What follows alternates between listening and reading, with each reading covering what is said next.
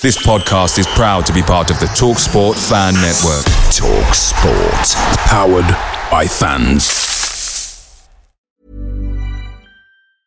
And there it is. That's as good as it gets on this stage. Nissan Townstar EV strikes again. It's an unstoppable van. Unstoppable. Look, Just fantastic. You can actually see the Pro Pilot technology in action. Effortless parallel parking. It moves with all the confidence that comes with a five year warranty. And with a bench full of all star van experts, there's real strength in depth here. That's all star quality. Search Nissan Townstar EV and visit your local All Star Van Centre to see for yourself. Terms and conditions apply. Five years or 100,000 miles, whichever comes first. ProPilot is an advanced driver assist technology. Driver's responsibility to stay alert, drive safely, and control vehicle at all times. The Talksport Fan Network is proudly sponsored by McDelivery, bringing you the food you love. As a City supporter, we know you value delivery, and McDelivery is up there with the very best. You'll always be winning with McDelivery because just like Kevin De Bruyne, McDelivery puts your order right on a plate. So the only thing left to say is, are you in? Order now on the McDonald's app, and you can also get rewards points delivered as well. So that ordering today means some tasty rewards for you tomorrow. Only via the app at participating restaurants, 18 plus, rewards registration required, points only on menu items, delivery fee and terms apply. See McDonald's.com. Will Vincent Kompany ever manage City? Is City better off with Alvarez up front? And do we have any pre match superstitions? Coming up, we'll answer all of your questions and more. It's Thursday, January 19th. I'm Adam Booker. I'm Jon Ashley. And this is the City Report Podcast.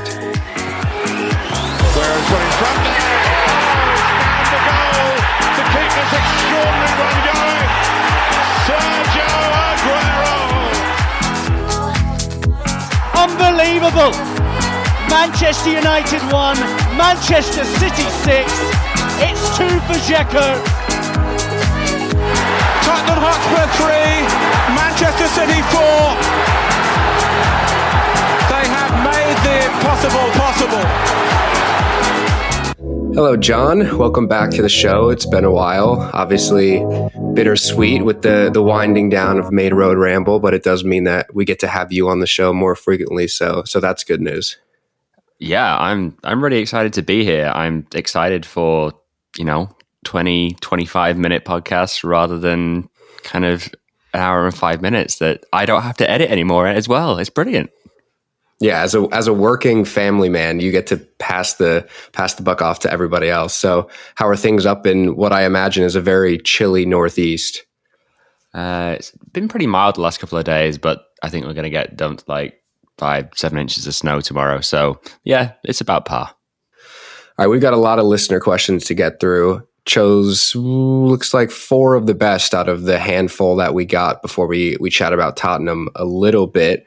So I'll start here. This question comes from Luke, and it's it's a big one.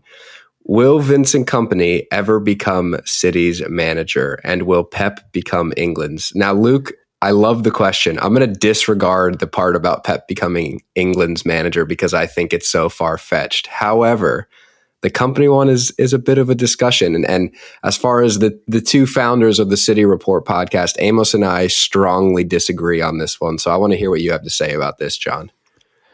Um, I mean, the question is will or should. Um, yeah. Will he? Um, uh, possibly. I think if he continues to play the kind of football that he's playing, uh, or that his, that his team is, is is playing in the Premier League, um, and and kind of get success with Burnley there, then obviously he he's going to be kind of talked about in the same conversation as City. But should he? In my opinion, absolutely not. Never. Um, and simple reason is that his legacy is as close to perfect as you can get for any player. You know, he in his final season as City captain, they won everything domestically, absolutely everything. In his last ever home game, he's a centre half. He scored a 30 yard winner into the top corner.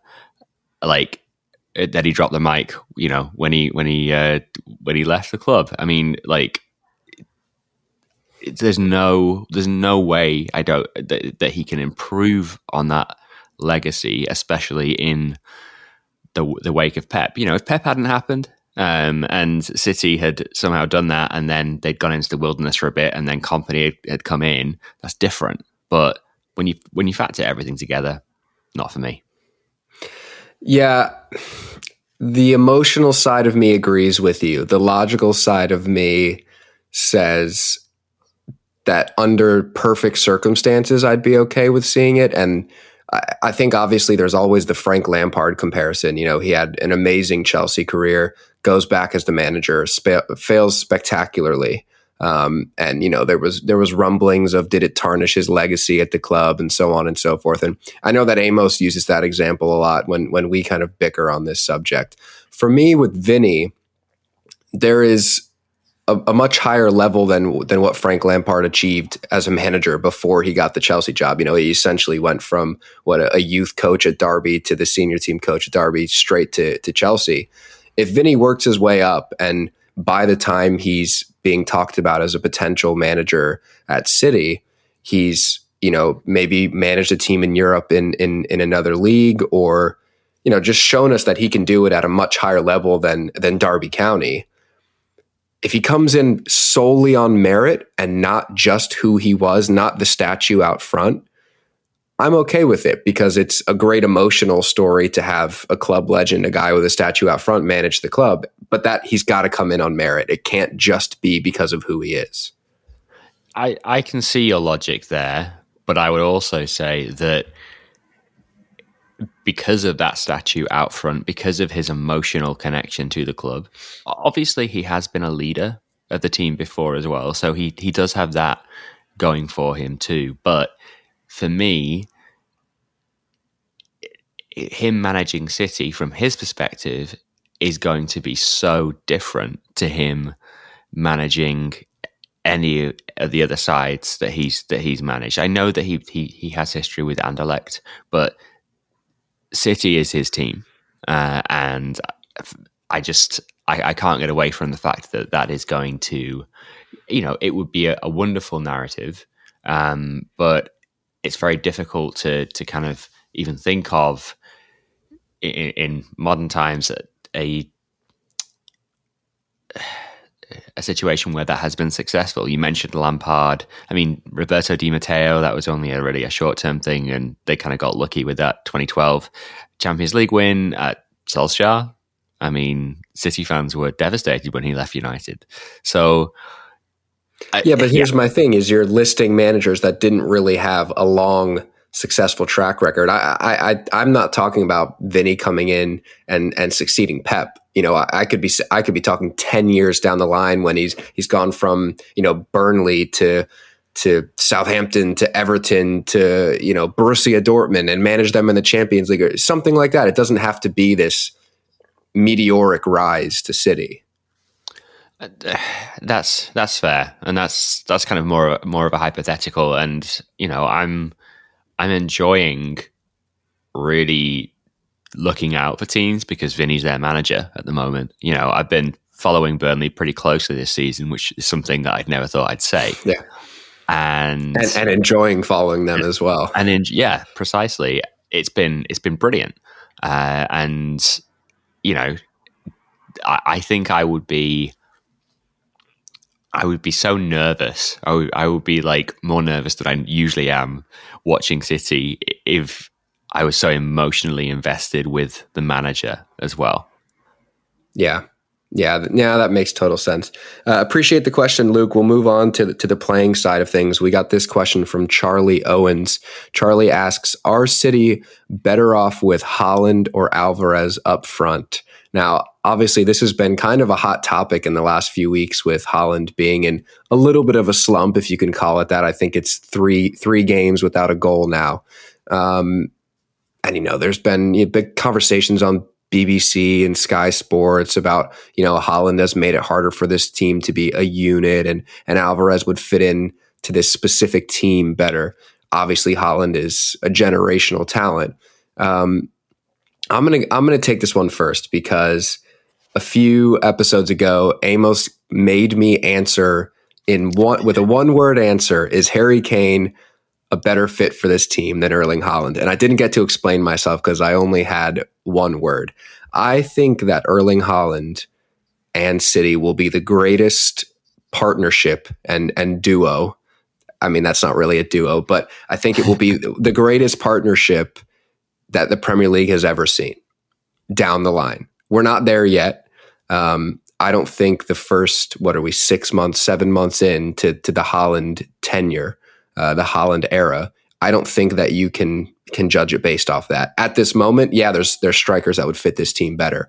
But I think if this team figures out how to play with Haaland, or you know, potentially two years down the road, a new manager comes in and builds the entire team around Haaland, as opposed to you know trying to fit Haaland into a system then it's all about him and and he can thrive as what we think is is the best striker in the world. So I think this question is always is always Haaland, but I'm interested to hear what you have to say. I mean, the, the numbers speak for themselves, um, but I, I think there's been like kind of an unfair focus on on Haaland's slump in form recently. When when you look at the other players who play well when Haaland is scoring a lot. Um, you look at Kevin De Bruyne, who you know has had a slump by by his standards, and it's kind of beginning to be by kind of anyone's standards in terms of his uh, passing. Phil Foden has not been great since we got back from the World Cup, um, and then you know when when Jack Grealish gets on the pitch on the gets on the pitch, for example, City and and Haaland look a lot more dangerous. Like it's for me, it's it's not about necessarily the system. It's more about the the the individuals in that system and how there's several playing, you know, quite significantly below what we what we've come to expect of them right now. And I just I think Haaland has continued to do what he's done all season. There were several times on, on, on Saturday where he made really great runs, and the City players weren't prepared to take the risks to to try and, and pass him and play him in. So I, I agree, it's Haaland, uh, and but that's that's not to kind of dismiss Julian Alvarez at all. I, I think he's going to be incredible, and he is already a brilliant, brilliant player, but he just doesn't offer what Haaland can at, at the moment. Yeah, I I think I'm going to disagree with you a little bit because I think that Haaland's slump right now is a failure of the system, and anyone who's listened to this podcast for the last couple of weeks will know that I am. I've put a lot of the blame of City's kind of sticky patch right now on Pep Guardiola and the fact that yes, there are players out of form, but I think a, a, a, large part of that is down to the fact that he's doing so much tinkering and changing of the system and personnel, and it's really, really hard for players to get into any sort of rhythm. They may be out of form, but if you're fighting, you know, a, a battle on two fronts, a new system and out of form, it's just going to slow you slow you down as far as getting into a rhythm. And I think when you talk about these moments in which City players aren't playing balls over the top to Haaland or in between the lines or you know, we saw in the derby him making all sorts of runs off of the shoulder of Luke Shaw and Rafa Varane and and kind of, you know, drop his head in frustration when, you know, Kevin De Bruyne would turn around and pass it back to a center back or whoever it might be. Um, so I think that obviously the answer to this question is Haaland is is the number one choice there over Alvarez. I think there's still a world in which you play them together. You you look back at 2017 18 when when Aguero and Jesus played together a few times and it worked really well. I can remember um, a 5 0 win against Liverpool at home, um, mm-hmm. opening day game against Brighton. I think they both played together and, and both scored. Um, so there is a world in which you make that work. Now, obviously, Julian Alvarez and, and Erling Haaland are wildly different players to Gabi Jesus and, and Sergio Aguero. Um, but there is a world in which they they both play together if you've got the personnel around them to do that. I just think at the moment we don't have the personnel around them. We don't have the you know tech, technical wing backs we once did, like a certain he who shall not be named. Um, and and players like that that that made it so we could play that system. But I think that world still exists. Yeah, I, I think so too. Uh, you know, I, I think back even further pre Pep to Edin Dzeko and Sergio Aguero, and how well they kind of played as, as, a foil to, to one another at times as well. You know, if if if the quick, explosive Aguero didn't get you, then Dzeko kind of sprinting in at the back post um, would. So I would be interested to see them play up top more from from the get go, but the amount of control that that potentially sacrifices is not is, is the reason it's probably not going to happen very often. And just just right there, Pep Guardiola is shaking in his boots at a potential at the thought of a potential lack of control. Um, all right, we'll move on from that question. Thank you, Charlie. We'll move on to Cammy's question. Cammy asks, "Do you think City needs someone pacey on the wing?" This is an interesting one for me. Another one that's kind of a hot topic at the moment with what some people believe is is a set of one dimensional wingers that we have in, in Phil Foden, Riyad Mahrez, Jack Grealish, Cole Palmer. Um, there's obviously been talks of people like Rafa Leao and wingers like that. Um, what do you make of this, Jon? Because I think that City would benefit from somebody pacey on the wing, but I don't think somebody pacey, and, and obviously people are going to look back at Raheem Sterling and Leroy Sané and wingers like that. I don't think that type of winger fits into the way that Pep wants to play at the moment. No, I don't think it, it fits in to, to, to, Pep's current game plan and, and tactics either. And it, it comes down to that word control again. It comes down to is you know, I, I, think back to the Newcastle game uh, back in back in August when City kind of did play really, you know, fast flowing. We're, we're going to make those runs. We're going to get to the bylines and make crosses. Uh, we created a ton of chances, but every attack was thirty seconds or less, and then Newcastle had the ball. So that's that's not going to fly under Pep. Um, doesn't make for exciting football all the time, but I, I, think, and I said right at the start of this season, this is a, a team in transition, and it it is going to take time.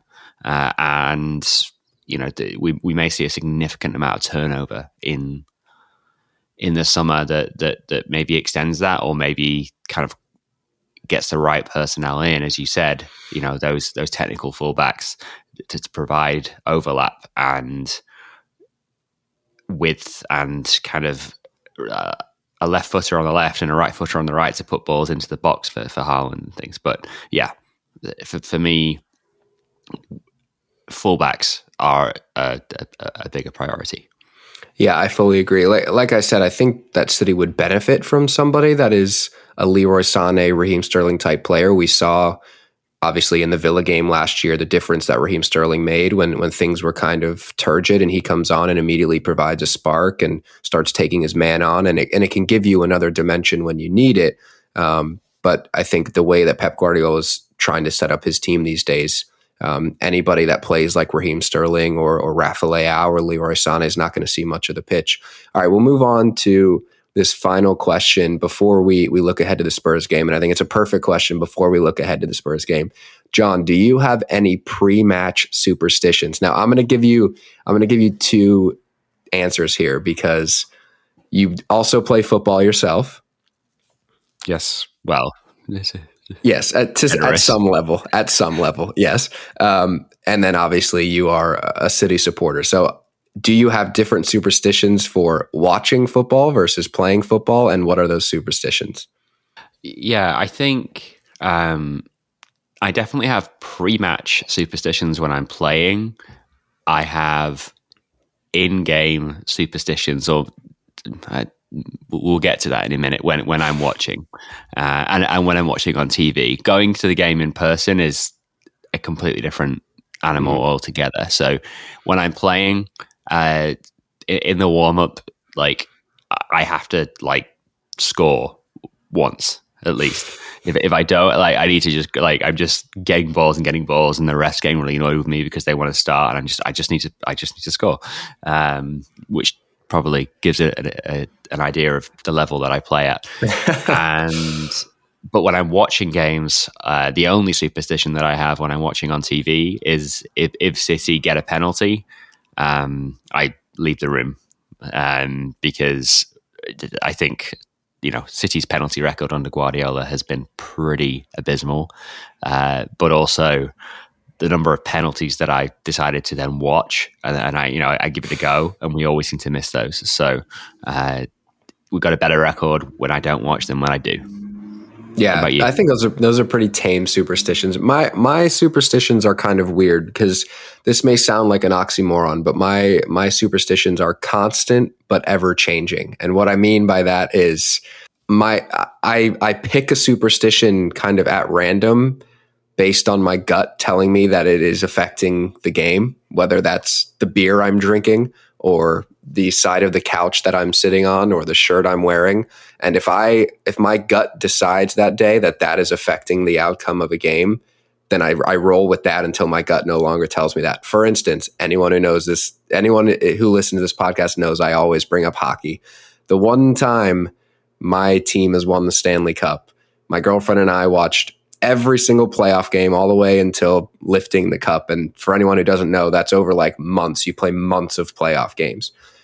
We had a, a revolving cast of of beers, couch cushions, and positions that we sat in in the room that would change period by period based on how the team was playing. That's kind of how I am with City as well. If the first half is not going well, I'm changing my shirt, I'm switching where I'm sitting you know, if I had my feet up on the table, my feet are coming down, and I make a conscious effort and to to make these changes. Um, so that might be a little batshit crazy, but something inside of me tells me that I'm affecting things, so I'll continue to do it. You do you, man. More more power to you. All right, that'll do for part one. In part two, we will look ahead to the Spurs game this evening. All right, Jon. Unfortunately, we do have to watch City play football this evening. Um, it hasn't been fun as of late. However, this is a chance, a game against a big six team at home. Um, you know, you've got United and Arsenal playing this weekend, potentially both of these two title competitors taking points off of each other. There is a chance for City to make a statement. Um, just general question Do you feel like they're going to make a statement?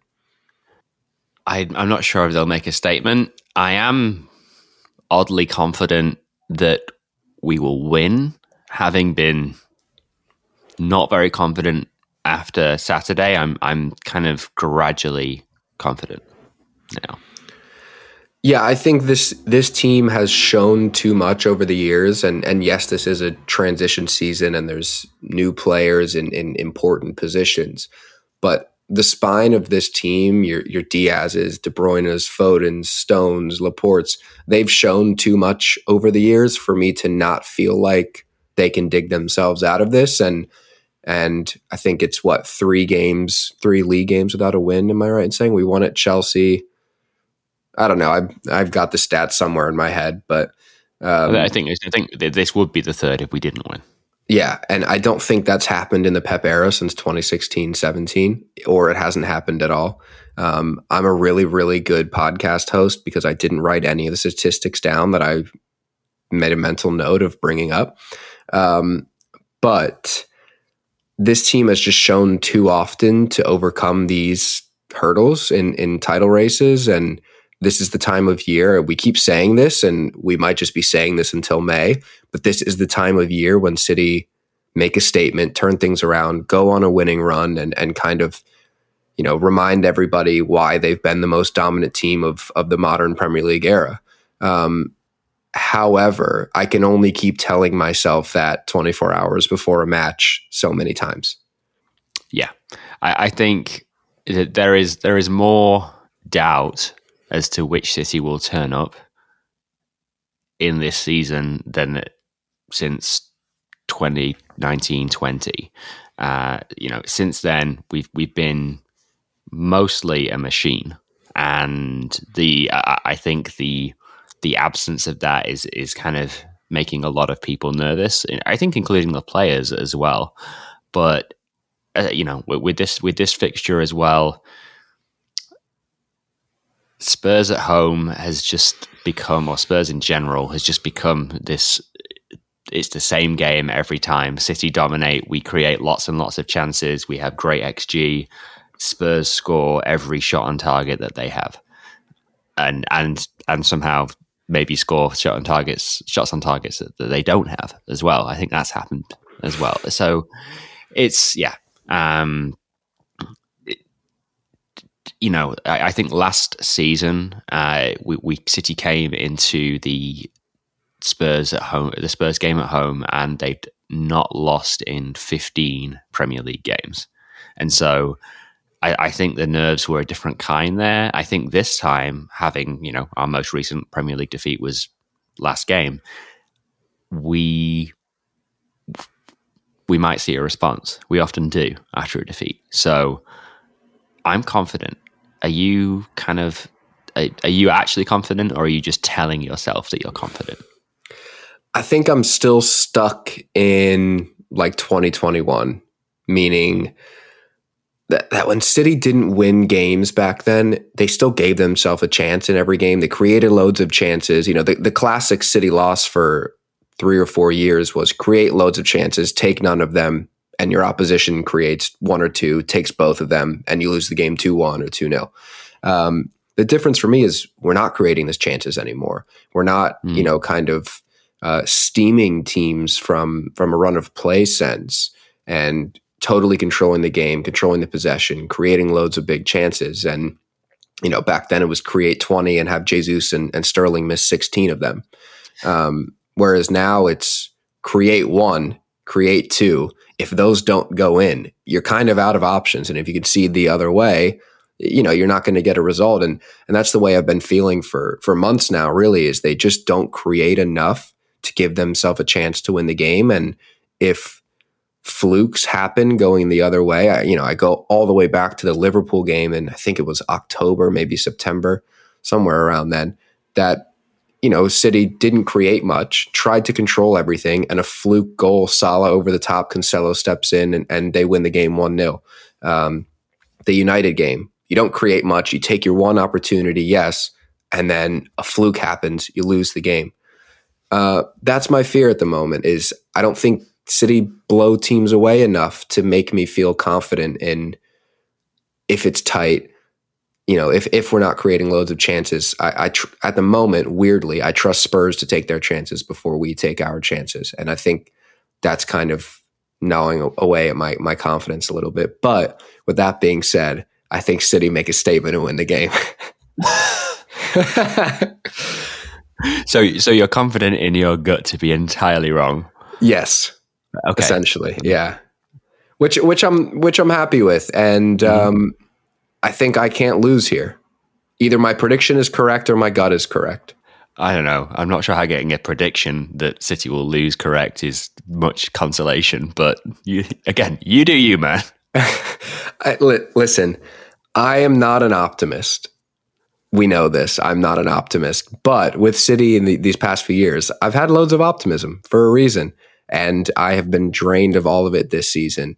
Um, before we get out of I'm here, the, I'm the other way around. By the way, I'm the other way around. Like when we were great, I'm like, it's going to go wrong. It's going to go wrong. And now we're not looking as good. I'm like, we'll be fine. We'll win the league. Yeah. Well, I don't know who I want to be right in this situation because I'm I'm confused by everything I've said at this point. So um, before we get out of here, super quick lineup prediction. Who who would you go with? Which obviously this differs from what Pep may do, but who would you yeah. go with in this situation? Um, obviously, Ederson in goal, back four of, I think Rico Lewis has earned a start. Uh, centre half partnership, Dias and Ake. Sorry, Stones and Ake. Um, left back Cancelo. I thought he did well against United, actually.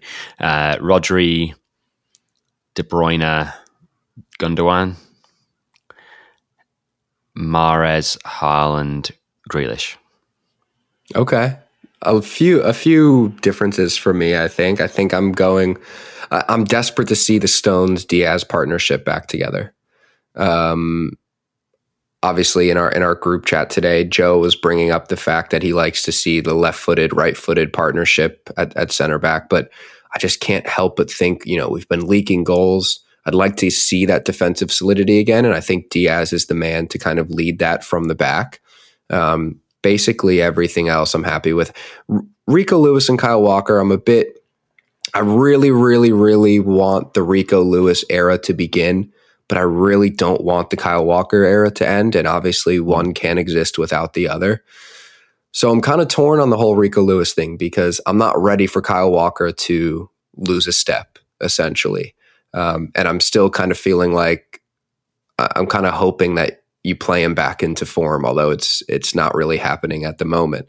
Um, but other than that, I, I'm I'm pretty happy with everything else going forward. So we'll hope that one of the many predictions made in the last four minutes comes true. Um, and yeah, if you're a new listener, because I think we do have a lot of new listeners, thanks to you, Andrew, and Joe, bringing some people over from the Maine Road Ramble. If you enjoyed the show, please hit the follow, subscribe button, hit the like, leave a rating, leave a review. That's the best way for us to get the show out to blues just like you. Jon, any last words? 2 1 City tomorrow. Love it. Later.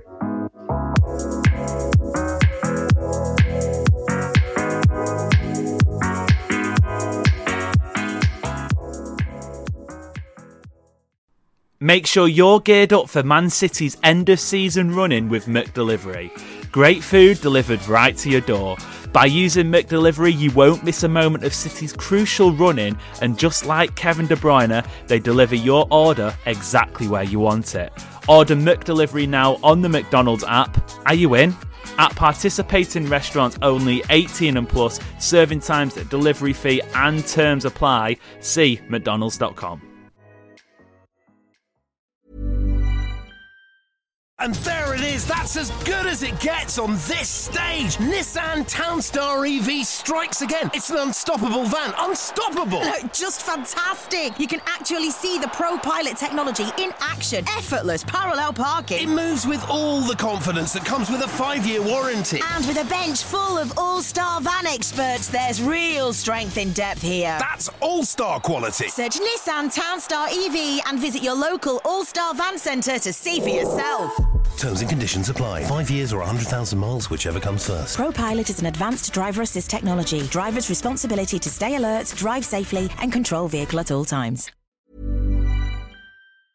This podcast is proud to be part of the TalkSport Fan Network. Talk Sport. Powered by fans.